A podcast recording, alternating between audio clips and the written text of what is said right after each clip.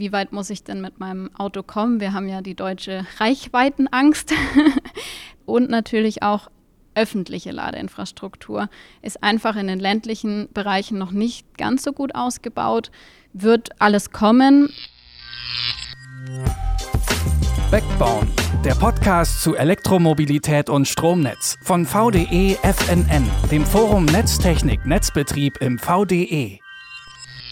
Herzlich willkommen zurück bei Backbone, unserem Podcast zu Elektromobilität und Stromnetz. Mein Name ist Claudius Niesen und in unserer fünften Ausgabe spreche ich mit Julia Holl von der Tüger.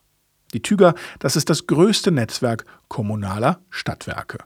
Was machen Sie dort denn eigentlich genau, Frau Holl? Ich stehe eigentlich für Fragen zur Verfügung, wenn es um das Stromnetz geht, wenn es darum eben auch geht, die Integration der Elektromobilität in die Netze, bin aber auch auf vielen Veranstaltungen, ähm, wo es einfach um den Austausch geht, wie entwickelt sich das Thema weiter, welche Möglichkeiten gibt es zum Thema Flexibilisierung? Und auch wenn es einfach um den Dialog mit Politik oder anderen Verbänden geht, um die Meinungen dazu zu vertreten. Treten wir also an zu einem kleinen Rundumschlag, denn Julia Holl hat den 360-Grad-Blick auf das Thema. Steigen wir also mit einer ganz grundlegenden Frage ein. Verkraftet das Stromnetz Millionen von E-Autos einfach so? Ja, diese Frage ist natürlich super wichtig. Die Frage ist, was heißt Millionen Fahrzeuge? Also wir haben derzeit in Deutschland ungefähr 47 Millionen Fahrzeuge. Klar, wenn wir die alle elektrifizieren, wird es auf jeden Fall spannend. Ich bin da aber optimistisch, dass das Ganze funktioniert. Es ist halt nur so, das klappt noch nicht heute und das klappt auch noch nicht morgen.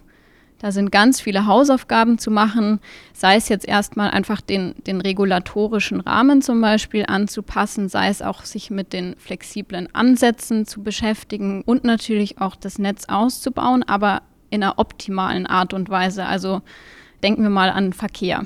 Also wenn ich in einer Stadt wohne, und klar, in der Früh sind einfach super viele Fahrzeuge auf der Straße.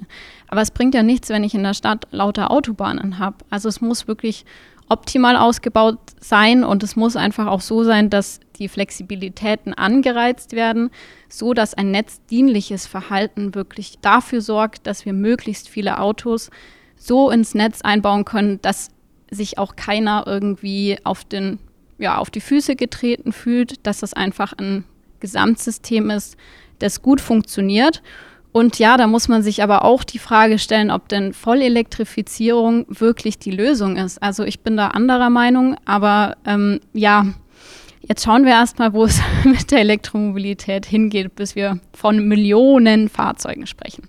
Das heißt, es gibt keinen Grund zur Sorge, weil die Zahl von E-Autos sowieso nicht von heute auf morgen zunimmt, sondern kontinuierlich, so wie auch das Stromnetz angepasst wird? Genau so ist es. Und ja, also das dauert dann bei manchen Sachen einfach ein bisschen länger, wenn das zum Beispiel zu einem Engpass gekommen ist, weil man zum Beispiel gar nicht mitbekommen hat, dass Ladeinfrastruktur gebaut wurde. Aber wir als Netzbetreiber sind wirklich dabei, das Netz auch so auszubauen und wir wollen natürlich die, auch die Elektromobilität ins Netz bringen. Uns ist das ganz wichtig und vor allem auch hier nicht irgendwie als Verhinderer rüberzukommen, weil für uns ist das eine super Möglichkeit auch. Unbestreitbar ist ja aber, dass über kurz oder lang mehr E-Autos auf die Straße kommen werden. Können Sie kurz die Auswirkungen auf das Stromnetz beschreiben? Also kurz wird, glaube ich, ein bisschen schwieriger. Also da gibt es einfach super viele Zusammenhänge auch. Aber ähm, ja, ich muss jetzt ein bisschen ausholen. Also es ist so, dass das Stromnetz wurde einfach mal dafür gebaut, dass der klassische Verbraucher versorgt wird. Und das bedeutete damals, dass ziemlich gut abzuschätzen war, wie verhält sich der denn. Und man hat dann eben auch verschiedene Anschlussnutzer gehabt und hat dann eben hier gesehen, ja, die verhalten sich so und so. Aber es ist einfach eine Masse, die sich so verhält. Und anhand dessen konnte man natürlich auch sagen, ja, insgesamt kommt es zu einer Gleichzeitigkeit bei den Verbräuchen. Hierauf hat man noch einen Puffer gegeben und hat daraufhin das Netz ausgelegt. So, jetzt kommen wir zu dem Thema, wo es ein bisschen komplizierter wird.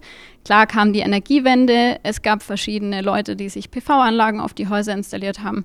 Auch alles super gut, aber es muss natürlich einfach so sein, dass sich das Netz dann auch weiterentwickelt. Wir haben dann viele physikalische Vorgänge, die eben nicht mehr so ganz einfach und strukturiert verständlich sind, sondern da müssen viele Ingenieure auch wirklich Hirnschmalz reinstecken. Es ist sehr kompliziert geworden, aber eben dieser klassische Verbraucher hat sich einfach zum Prosumer hin entwickelt, also Konsum und eben Erzeugung in einem. Und ja, das bedeutet eigentlich in dem Fall, wenn da jetzt auch noch ein E-Fahrzeug mit hin, wenn wir das auch noch mit hinzunehmen, dass einfach die Ladevorgänge jetzt nochmal hinzukommen und es ist einfach auch noch nicht ganz bekannt, wie werden die denn ablaufen. Also es ist wirklich so, jeder kommt zur selben Uhrzeit nach Hause, steckt sein Auto an und möchte das in kürzester Zeit super vollgeladen haben. Egal, ob ich erst zehn Stunden später wieder aus dem Haus gehe. Hinzu kommt dann natürlich auch noch, ja, aber ich möchte ja auch vielleicht nachts mal zum Arzt fahren. Ja, also hier wollen wir auch diese Möglichkeit einräumen. Aber es ist ja auch aktuell noch so oft, ist ein E-Fahrzeug auch ein Zweitwagen. Also ich habe ja auch noch ganz oft die Möglichkeit, auf was anderes umzusteigen. Und wenn ich aber eben jetzt nochmal auf Flexibilitäten komme, ja, das Fahrzeug muss ja vielleicht nicht sofort geladen sein und ich muss auch nicht sofort alle 47 Millionen E-Fahrzeuge um 17 Uhr, sagen wir mal, müssen dann nicht angesteckt werden. Oder ich kann es dann einfach anstecken und zu einem späteren Zeitpunkt den Ladevorgang starten. Das ist einfach unsere Botschaft auch, dass wir sagen, wir müssen hier irgendwie eine, eine Flexibilität reinbekommen. Und es ist einfach so wieder das Thema Vollelektrifizierung, aber auch die Themen Sektorenkopplung können hier einiges abfangen. Diese Sektoren, die Sie ansprechen, sind ja Wärme, Mobilität und Strom. Was genau kommt der Sektorenkopplung für eine Rolle zu? Hier spricht man ja auch im Klimapaket darüber, dass es um eine Dekarbonisierung der verschiedenen Sektoren geht. Aber diese Sektoren kann ich auch miteinander kombinieren. Sei es jetzt zum Beispiel eine Wärmepumpe, die ich im Haus installieren kann, auch wieder ein flexibler äh, Verbraucher. Das bedeutet, ich mache zum Beispiel aus Strom dann in meinem Haus eben Wärme. Ja? Das nennt man Sektorenkopplung und hier gibt es zu jedem Sektor verschiedene Schnittstellen. Was bedeutet das für die Stromnetze in den Städten? Muss da die Steuerung des Netzes nicht viel flexibler werden? Genau, also es sollte in der Steuerung viel flexibler werden. Das ist natürlich in der Stadt nochmal super interessant. Also ich komme aus München und wenn man sich da mal ein bisschen umsieht, da ist einfach eine dichte Wohnbebauung. Da kommen einfach viele Menschen auf einen Fleck und viele Mehrparteienhäuser stehen zur Verfügung, beziehungsweise auch nicht zur Verfügung, je nachdem, wie das Angebot des Wohnraums ist. Aber die Fahrzeuge sind dann ganz oft entweder in großen Tiefgaragen untergebracht oder aber auch ja, Anwohnerparken. Da wird es dann zum Beispiel mit der Elektromobilität auch noch spannend. Und da sehe ich in erster Linie gar nicht das Netz als Nadelöhr, sondern überhaupt erstmal diesen Aufbau. Bei den Tiefgaragen muss man sich dann wirklich mal Gedanken machen, wie kann ich hier die Infrastruktur zur Verfügung stellen.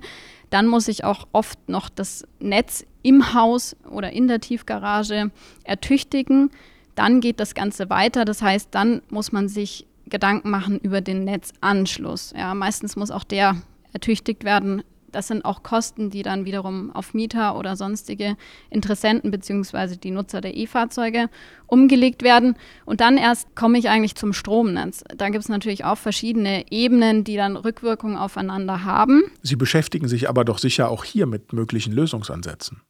Ja, natürlich. Also genau an diesen Lösungs Ansätzen wird auch aktuell ganz viel geforscht. Auch wir von der TÜGA haben zum Beispiel ein Projekt, das nennt sich Ladeinfrastruktur 2.0.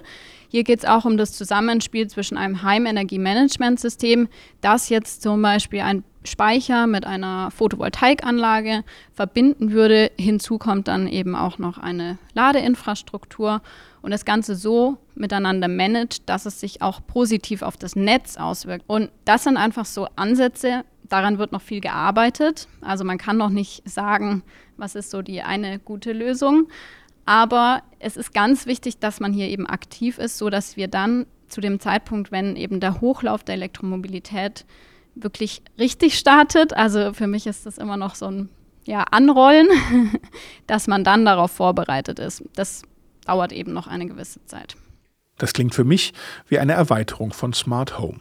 Kann das irgendwann ein normaler Bestandteil meiner Alltagsfunktionen sein? Wir wollen da zu dem Ziel hin.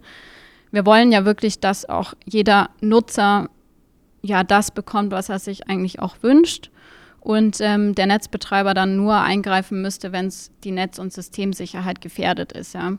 Also deswegen, es geht einfach um ein gutes Miteinander und wir sehen in solchen Produkten natürlich die Möglichkeit, genau sowas dann auch ja, zu bekommen und jeden glücklich zu machen. Also das bei uns eben in diesem Projekt Ladeinfrastruktur 2.0, das wir gemeinsam mit dem Fraunhofer und einigen anderen Netzbetreibern machen. Da sind auch zum Beispiel ist auch VW mit dabei. Das heißt, wir haben da wirklich auch alle an einem Tisch sitzen, sodass wir gesamtheitlich auf das Thema auch schauen können. Welche Unterschiede bestehen denn zum Stromnetz im ländlichen Raum? Stadt hatte ich ja schon gesagt, viele Bewohner auf ja sehr ähm, ja, zentriert einfach. Stadtrandgebiete, ich habe viel mehr Platz. Also ich habe häufig Einfamilienhäuser, die haben oft auch eine eigene Garage. Das heißt, es kann sich wirklich jeder eine eigene Ladeinfrastruktur installieren. Da komme ich dann wirklich an die Knackpunkte, wo ich einfach mal genauer hinschauen muss und mein Netz eben sehr zielgerichtet ausbauen muss und frühzeitig drauf schauen muss. Wenn wir jetzt aufs Land schauen, da haben wir einfach noch mehr Fläche zur Verfügung. Und es ist so, dass auch ganz viel Einspeiser, also sei es jetzt die PV-Anlagen, schon dort groß installiert wurden in den letzten Jahren. Und auch dafür wurde natürlich schon das Netz ausgebaut soweit möglich oder ja eben nach Bedarf. Und das heißt, hier ist ein bisschen mehr Puffer vorhanden. Das heißt, hier werde ich wahrscheinlich erst in einigen Jahren Auswirkungen sehen, wenn überhaupt die Elektromobilität auf dem Land ankommt. Das ist ja auch so eine Sache. Andererseits das Thema, wie weit muss ich denn mit meinem Auto kommen? Wir haben ja die deutsche Reichweitenangst. das ist auch nochmal so ein Punkt. Und natürlich auch öffentliche Ladeinfrastruktur ist einfach in den ländlichen Bereichen noch nicht ganz so gut ausgebaut. Wird alles kommen. Ich habe inzwischen gelernt, dass Ladestationen vor der Installation ja angemeldet werden müssen. Wobei kann diese Anmeldepflicht eigentlich helfen? Es hilft den Netzbetreibern auf jeden Fall überhaupt zu wissen, wie viel kommt. Das ist immer schwer abzuschätzen. Ja, man sieht die politischen Vorgaben, aber wie ich auch schon sagte, zwischen den ländlichen Bereichen und den städtischen gibt es einfach Unterschiede und so ist es eben auch mit dem Ausbau von privater Ladeinfrastruktur. Dadurch können wir Netzbetreiber einfach besser feststellen, wie, wie schaut der Hochlauf wirklich aus, können zielgerichteter die Netze ausbauen und zwar vorab und nicht, wenn es dann wirklich so ist, weil sich jemand beschwert, bei mir funktioniert es nicht. Aber es ist eben einfach so, dass man hier ja langfristigen Ausbau oder mittelfristigen Ausbau vorantreiben muss und dann auf die höheren Spannungsebenen das ja auch hochskaliert. Wenn ich viel in der Niederspannung, viele Anschlüsse habe, muss ich irgendwann natürlich auch was in der Mittelspannung machen. Und auch hier geht es ja wieder darum, das Ganze optimiert voranzutreiben. Wenn dann auch noch jemand dabei ist, der sich mehrere Ladeinfrastruktur zulegt, dann kann es natürlich auch sinnvoll sein, ihm für den Anschluss eine gewisse Steuerung ähm, mit ihm darüber zu sprechen oder zu installieren, so dass es einfach relativ vergleichmäßigt wird und wir sonst nicht wieder in das Thema Lastspitzen reinkommen. Wenn der Kunde dann auch noch eine PV-Anlage hat, dann bietet sich natürlich an, mit einem Speicher die Last so zu verteilen. Ich meine, klar, Sonne scheint einfach mittags, wenn, wenn sie scheint. genau, und dann wäre es doch super, wenn ich abends mein E-Fahrzeug genau mit diesem Strom laden könnte. Dann habe ich nämlich dann auch gleich noch ein grünes Gewissen.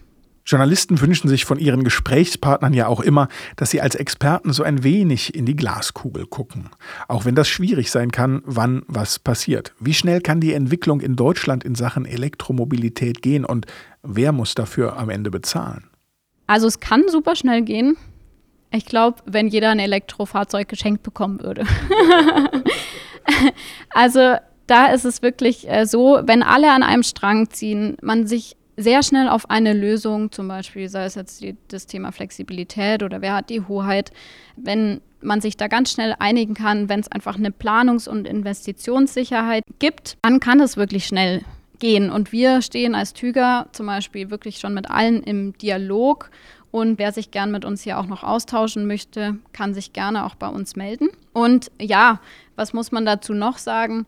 Also, wer muss dafür mitziehen? Da geht es einerseits um die Politik, da geht es andererseits um die Netzbetreiber, da geht es andererseits aber eben auch um die Regulatorik. Da geht es auch darum, wie wird die Infrastruktur aufgebaut, die Ladeinfrastruktur, wie wird am Schluss die, die Ladesäulenanzahl auch ausschauen. Also es sind ja nicht nur die Fahrzeuge, sondern es sind ja für das Stromnetz eigentlich immer nur die Ladeinfrastruktur das Wichtige. Und ähm, klar, Lastmanagementsystem, wie schaut dann vor allem auch die Schnittstellen zwischen den verschiedenen Kommunikationssystemen aus? Wenn darauf immer eine Antwort besteht, kann alles sehr schnell gehen. Und wenn wir alle natürlich gemeinsam an einem Strang ziehen. an einem Strang ziehen, gutes Stichwort. Wer müsste sich da denn besonders weit strecken? Es muss die Politik einfach einen klaren Rahmen schaffen. Was heißt für sie auch zum Beispiel Energiewende? Auf welche Mobilitätszweig, also soll es wirklich die volle Elektrifizierung sein?